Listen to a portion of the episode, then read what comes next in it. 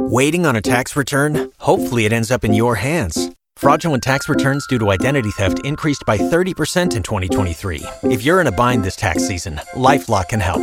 Our US based restoration specialists are experts dedicated to helping solve your identity theft issues. And all Lifelock plans are backed by the Million Dollar Protection Package. So we'll reimburse you up to the limits of your plan if you lose money due to identity theft. Help protect your information this tax season with LifeLock. Save up to 25% your first year at LifeLock.com slash aware. Welcome to the Contrarian Investor Podcast. We give voice to those who challenge a prevailing sentiment in global financial markets. This podcast is for informational purposes only. Nothing on this podcast should be taken as investment advice. Guests were not compensated for their appearance, nor do they supply payment in order to appear. Individuals on this podcast may hold positions in the securities that are discussed. Listeners are urged to educate themselves and make their own decisions. This podcast episode may have ads and the occasional announcement. To listen without ads or announcements and take advantage of a host of other benefits, consider becoming a premium subscriber. Prices start at $9 per month. Visit the website contrarian.supercast.tech. That's T E C H for more information. Now, here's your host, Mr. Nathaniel E. Baker.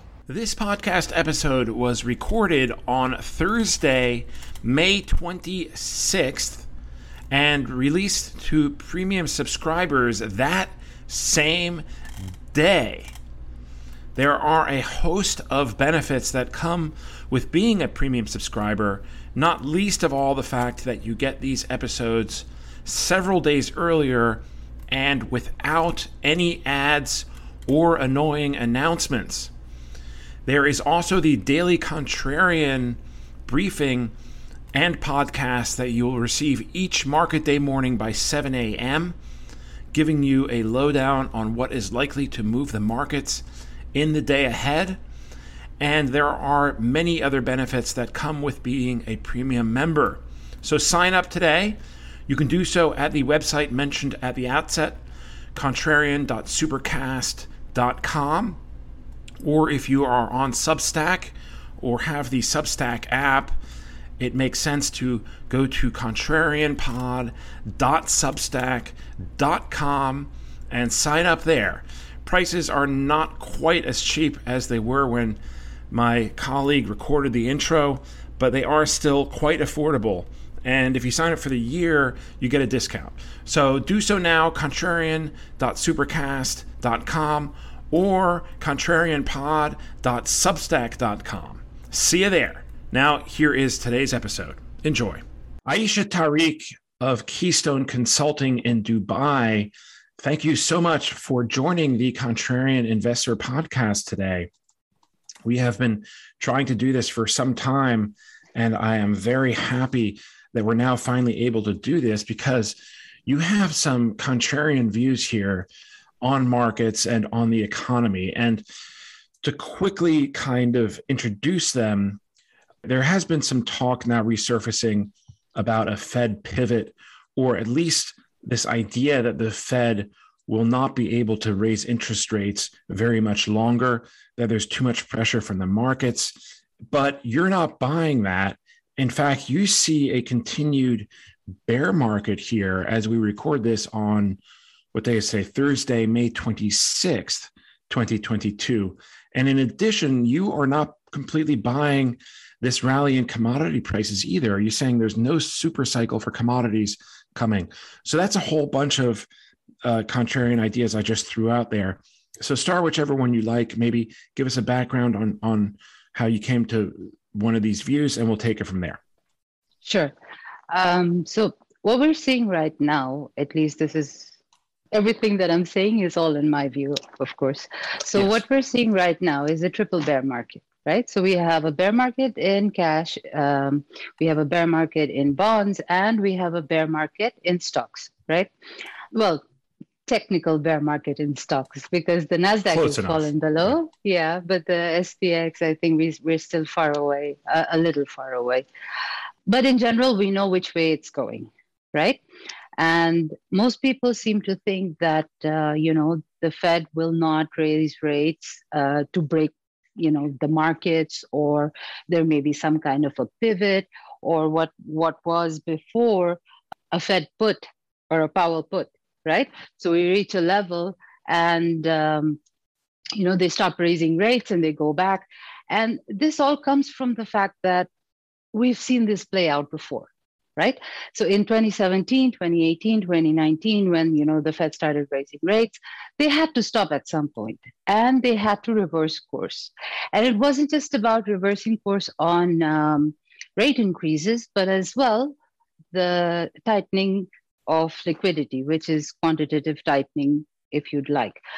But at this stage I don't think that's what's going to happen. I mean, I know there's a lot of talk about, you know, um, he's not, and when I say he, I mean Jay Powell, the Fed chair will not go all the way to, you know, raising rates to a level where it's going to break the economy and it's going to break the market. But the thing is, the state of the economy right now is not what it was in 2018 or 2019 for the simple fact that at that point, inflation hmm. was really, really low. And inflation is a bigger killer than most other issues in the economy. It's worse than raising rates. It's worse. Yeah. So he has no choice, or they have no choice. They have to raise rates and they have to tighten because um, the amount of liquidity we're seeing in the market right now it's fueling asset bubbles, it's fueling price increases, it's fueling all sorts of speculative assets. And this can't go on forever. I mean, the debt to GDP right now is enormous. And all of this comes from the same source. So something has to be done, right? Um, and Powell has always been seen, seen as a little dovish or a little hesitant, but I think things have changed now. I, I, I don't think he necessarily holds that view. Hmm. He realizes that part of the reason that we're looking at a high level of inflation and possibly even stagflation with uh, economic growth slowing, GDP growth slowing, is their fault. Hmm. And they know it. Okay. He might not say it as much. Well, he is saying that inflation is no longer transitory. At least he's made that very clear.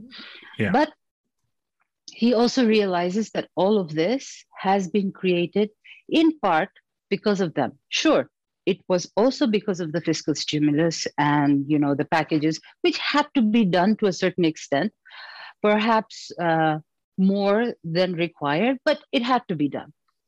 But now they find themselves in a pickle. And the way inflation has increased um, I'm not sure if you um, listened in on some of the conference calls this quarter from uh, the retailers and various other uh, companies reporting. But one of the things that most of the companies have been saying is the rate of change of inflation. Mm. So everybody was poised for inflation with you know the supply chain issues and you know um, the general level of price increases. I mean this is something that people probably expected to a certain extent. But what was unexpected was the rate at which inflation increased. It was so fast in such a short period of time. And this is what is killing most of the companies in terms of margins in terms of wages in terms of cost. And the Fed knows this, hmm. and they have to get it under control. Yeah. What do you what do you make of the argument that inflation has peaked? Because if you look at the CPI and the PCE, the Fed's preferred gauge, both of these have kind of, I mean, it's not by much, but they have yes. kind of crested, right? And yes. second of all, you have the low base effects, right? If you look at a year over year, you know, back in 2021, early 2021, we didn't have much inflation at all. So the year over year was going to be huge. But now, as we move on into 2022, the year over year comp just isn't that, or, or it, it's much higher. So the, the difference isn't as big. So you have the base effect rolling in. What, what do you make of all that argument? So the thing is, yes, um, we did see the numbers come down ever so slightly, and perhaps it has peaked but how fast will it go down? this is something that we need to consider. I mean, the amount of liquidity that uh, was in the system, if you try to rein it in at the same speed, we might not get the same effect, right? So um, the way inflation went up, it might not come down at the same speed. And I don't think the Fed will stop until they see inflation somewhere around the two and a half, maybe 3% level. Their long term target inflation rate is 2%. And I understand that that's like a far, far away, you know, target and all of that. But I think they'll want to tighten until we reach at least at least 3% because otherwise this economy will be eroded yeah. So but you also do have some slowing demand. What what would that that would also kind of lower the uh, inflationary pressures, wouldn't it? Of course. No, of course. I mean, part of the reason that they are doing all of this is to destroy demand. Yeah, right? Yeah. To bring the level of demand down. And I think another thing that will happen due to rate increases is unemployment. Mm. So uh, I think unemployment is going to go up for sure. Uh, right now, what we're looking at is sort of a wage spiral playing out. Um, so this will sort of keep the inflation level slightly higher than expected. So what will happen is, um, you know, people will try to keep up with the general level of inflation. They will want more wages. They will want to be paid more. And this in turn will create a spiral which will keep inflation sticky to the upside mm-hmm. which is why I say that it will come down, but it will probably not come down at the same speed mm. as it went up, right? Yeah. So, as a result of which, the only way for companies then to control costs is to lay off people. Mm. I mean, we're already seeing this play out. Mm. Uh, a lot of the large companies have already said that they're going to stop hiring. Mm. Some have said that they're going to start layoffs, smaller ones, but I think it's only a matter of time mm. until we see uh, more layoffs and unemployment rising. Yeah. I mean, employment still looks pretty good, uh, but when do you see that rolling over? Uh, I think employment looks great right now. I mean, this level, 3.6%, yeah. this is amazing. It's much lower than, um, you know, it's been in a very, very long time. But I think we start to see it rise progressively in the next couple of months. Mm-hmm. And I don't think that the Fed will stop because employment increases. Mm-hmm. I mean, yeah. one of the things that they they've always said is that they have like two goals, right? One is inflation and one is mm-hmm. employment, um, and they'd want to keep the unemployment level low. And everybody thinks that yes, that you know, if unemployment starts to increase, the Fed will stop. I don't think so. Yeah. I think they are able to uh, take on a much higher level of unemployment. So if you look at the time, I mean, if you look back to the 1970s or late 70s, early 80s, the unemployment levels went all the way up to 7 8% even. And the Fed was okay with that. They mm-hmm. still increased rates at, you know, m- massive levels, all, all, because they needed to control in- inflation. Because right the level of inflation is much more alarming, much more challenging than unemployment. Yeah, yeah. Okay, now let's uh, now let's talk about how this plays out in asset markets because um, we've seen here now that I mean basically we've had a bear market at plus for tech stocks. I mean some of these tech stocks are 80% off their highs. Yes. Now, just recently one could perhaps make the argument, and I have in the morning briefing, if you've listened to it, that maybe sentiment has not that sentiment has turned, but that sentiment has gotten bearish to the point where it, it, means that it's about to turn. And the markets now, what we've seen this week, very small sample size, admittedly, but we are seeing a bit of a recovery here in stocks, um, at least for this week. And some people saying that this has been the bottom. I take it you don't buy that. See, uh, first of all, I'm not sure why everybody's so concerned about putting in a bottom.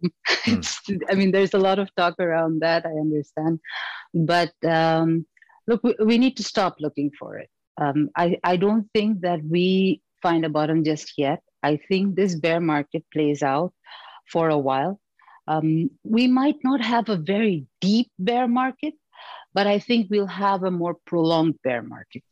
And this will go hand in hand with the rate increases and QT, which is still about to begin. I mean, we're seeing all this erosion in price even before liquidity is meaningfully pulled from the economy. So imagine what happens when it starts to get pulled. And mm. this is not even close to what happened in 2018. I mean, the, the QT or the level of QT that they are proposing, right? Mm-hmm. So, no, I don't think that we are done yet. We may not go much further down, but I think we will stay in a bear market for a while. Mm-hmm, mm-hmm. However, you want to describe the bear market, but I think prices will remain depressed for some time yet. Mm-hmm. Fair enough. And now commodities. Um, what, what's your view on that? I guess it's it's further with demand because we. I mean, we you know we do have uh, structural issues there. The whole Russia supply uh, coming offline, and uh, yeah, what do you make of all that? Sure. So I think for commodities, the structural issue goes back much further than anything that's happened this year. I mean, if you look back to the last uh, maybe five years, 10 years, you'll notice that there's been underinvestment in commodities for at least a decade now, mm-hmm. at least. Okay. And this is not just in oil and gas, but as well in you know softs in precious metals in various uh, base metals even and uh, all this money has actually gone towards technology.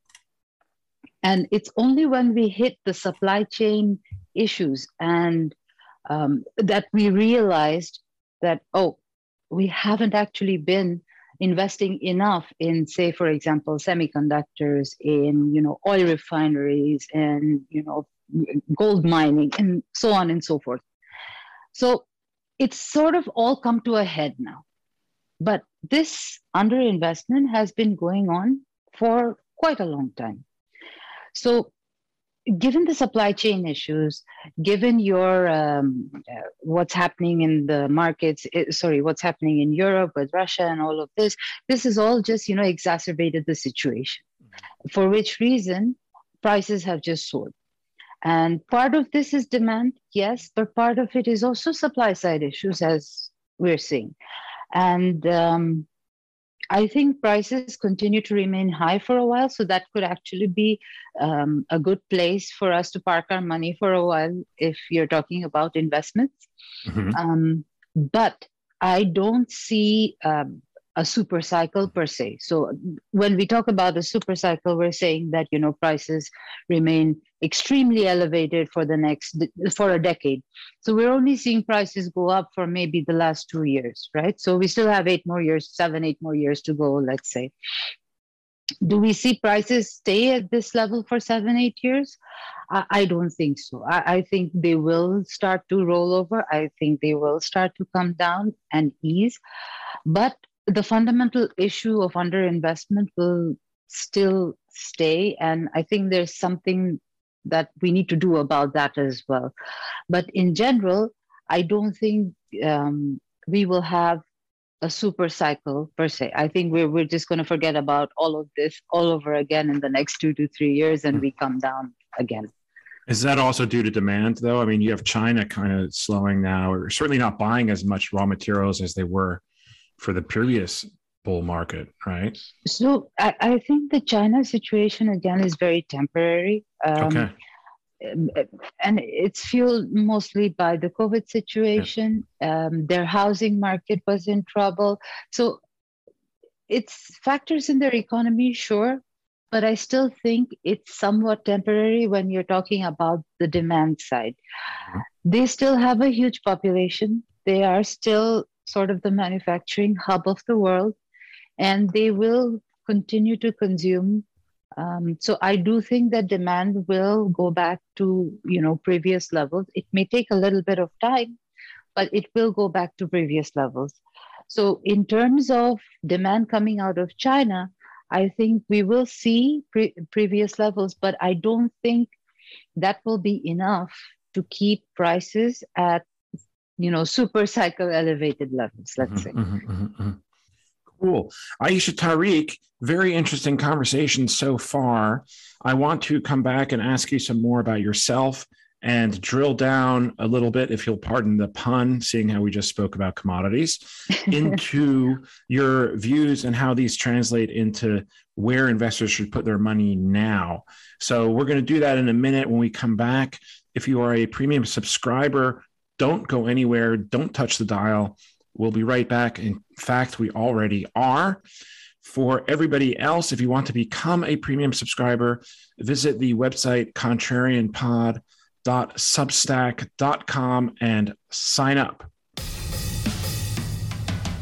We hope you're enjoying this episode of the Contrarian Investor Podcast, where we give voice to those who challenge a prevailing narrative in global financial markets. Consider becoming a premium subscriber. For $9 a month or less, premium subscribers receive a number of benefits. Podcasts are posted immediately after they're recorded, transcripts are made available within 24 hours Premium subscribers get direct access to the host and access to private channels on our Discord server. They also get generous discounts to our virtual conferences and other services. And of course, there are no ads or interruptions. Visit contrarian.supercast.tech for more information. That's contrarian.supercast.tech. Welcome back, everybody. Ayesha Tariq, Keystone Consulting in Dubai. Uh, great having you on. Uh, Ayesha, this is the segment of the show where we ask our guests to tell us a little bit more about themselves and how they got into this stage of their career. And I know that Keystone Consulting is your firm. Uh, so yeah, curious how you how you came about this, um, and and uh, yeah. Sure. Um, it's a very uh, simple story, actually. I've been a corporate banker for most of my life. I started out in corporate banking, uh, mainly because it was one of the best jobs out there uh, at the time. So uh, I started with Standard Chartered Bank, and then I moved to the UAE um, two years into my career.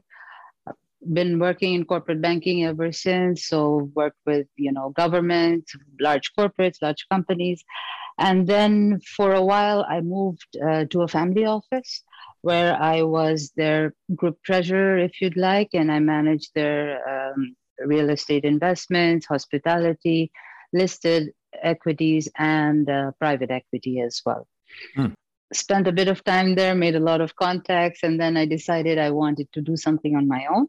So I started my own company consulting with family offices, with banks, with various other counterparties. What I basically do is I help them raise debt, structure their debt, restructure their balance sheets, uh, review their investments, acquisitions, um, more of that. And um, so over the last two years, I think once COVID started, you know, business started to wane a little as usual and you know i started getting onto twitter and looking mm. at you know trading and it was like a beautiful bull market.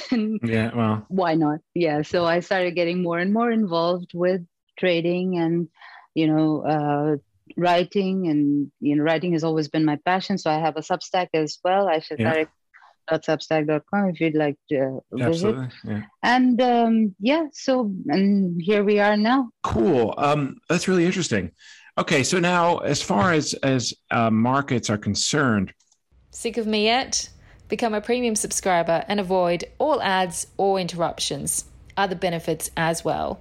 Visit contrarian.supercast.tech for more information. Yeah, we've talked about a bunch of concerns you have with the economy and with various asset classes, which doesn't sure. leave much room for where people should go. So, what should people do, in your opinion, seeing as this is not actual investment advice, this is just your opinion? So, look, I think what I see most or what I hear most is that this is a trader's market. Mm. Uh, people tend to trade whatever is in front of them whatever the charts are telling them whatever you know the sector rotations are and things like that. So i am somewhere in between. I do like my fundamental investments and looking at companies balance sheets uh, you know income statements and all of that. But i also look at um, taking shorter term positions. So I do short, as in short stocks, and um, I also you know look at um, indexes and various other things. But if you're looking for um, long ter- longer term investments my view would be uh, you know you could buy companies right now but i think it would be a better bet to buy some of the stronger companies. So i would say apple microsoft google um, having said that, I don't think that we're done with prices coming mm. down. So if you're okay with uh, averaging uh, somewhat, then that's a good bet. Um, I also think healthcare is one area which is something that could be of interest. But also, again, some of the larger healthcare companies, yeah. not biotech. I would stay away from speculative assets completely. Mm. I would stay away from what they call, you know, high beta assets, which, you know, don't have a lot of cash flows, uh, growth assets. There are certain, I would say, second tier growth companies that aren't so bad. So, for mm. example, if you look at Snowflake, if you look at Shopify, some of these companies do have um, a future and the prices have come down a lot but I would still uh, say be careful if you're taking positions, even for the long term. I would say take smaller positions so that you can average out mm. if need be. Mm. And if you are in the red, you're not too much in the red because yeah. your position sizes are smaller. I would say diversify. And for now, um, I would also say real estate is a good mm. bet. Okay energy plays maybe although they have run quite a bit there are a few energy companies that you could possibly look at but i i do like reits a lot and i know this is really funny because reits have come down a lot and mm. you know the housing market is in trouble you saw the housing yeah. uh, stats this morning as well i saw your um, mm-hmm. email so but i would say commercial real estate and uh, warehousing industrial real estate we still have some hope over there and the reason being they are dividend uh, paying companies, number one. Number mm-hmm. two, they can actually increase rentals. So during the pandemic, what happened was many of these real estate companies, they actually had to reduce rentals, give rental holidays. So they are way below the market. So over the course of the next couple of months i think they will start to come back to you know market levels as the economy starts to open. Even though we're going through a difficult period of time i still think that they would be able to increase their um, uh, revenues by increasing their rentals. So that's uh, i think real estate is a good bet if you look at some of the larger players in the market don't you think that the uh, commercial real estate has more secular problems with uh, office space being less in demand with the whole work from home thing? So, look, I think work from home was a phase. Mm. Um, I, I don't think that this will continue as much as we would like for it to continue. I do think that 80% of the workforce will go back to work. Hmm. Like well, that's a contrarian offices. view, also. You think? Okay even though yes. they don't need to and even though companies have been printing record profits with people working remotely? I mean look I'll, being a banker i know it doesn't work when you work from home. Yeah. i mean we made it work because we have to.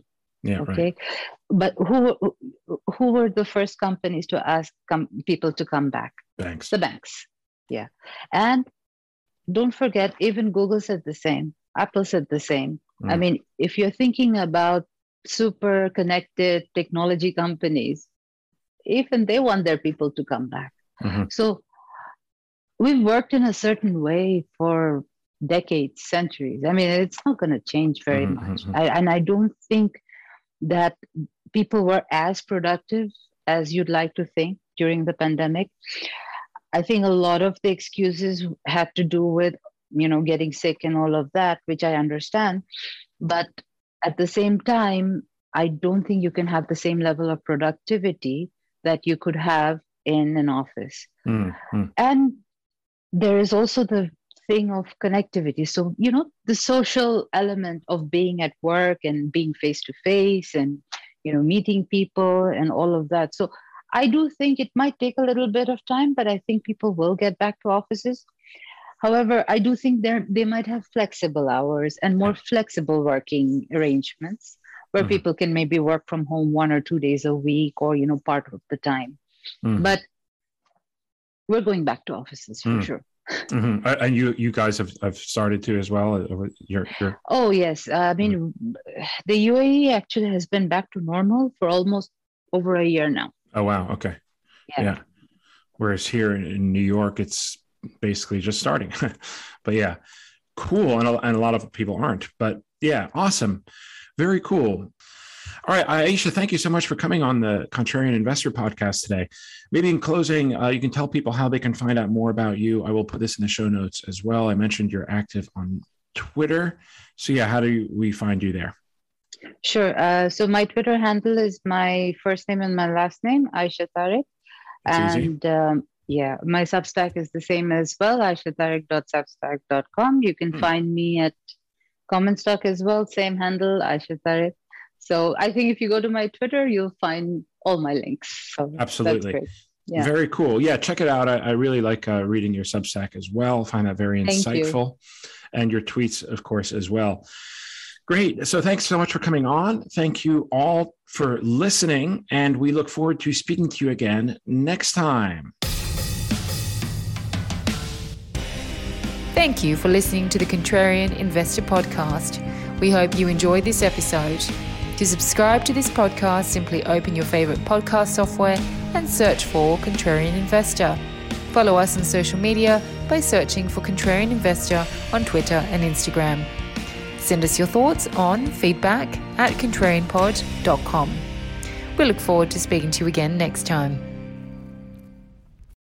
If you own a vehicle with less than 200,000 miles and have an auto warranty about to expire or no warranty coverage at all, listen up. CarShield has a low-cost month-to-month vehicle protection plan that covers more parts than ever. Visit carshield.com/audio to find out how you could pay almost nothing for covered auto repairs. Drivers who activate this vehicle protection today will also receive free roadside assistance, free towing, and car rental options at no additional cost. Get your free quote today at carshield.com/audio. That's carshield.com/audio.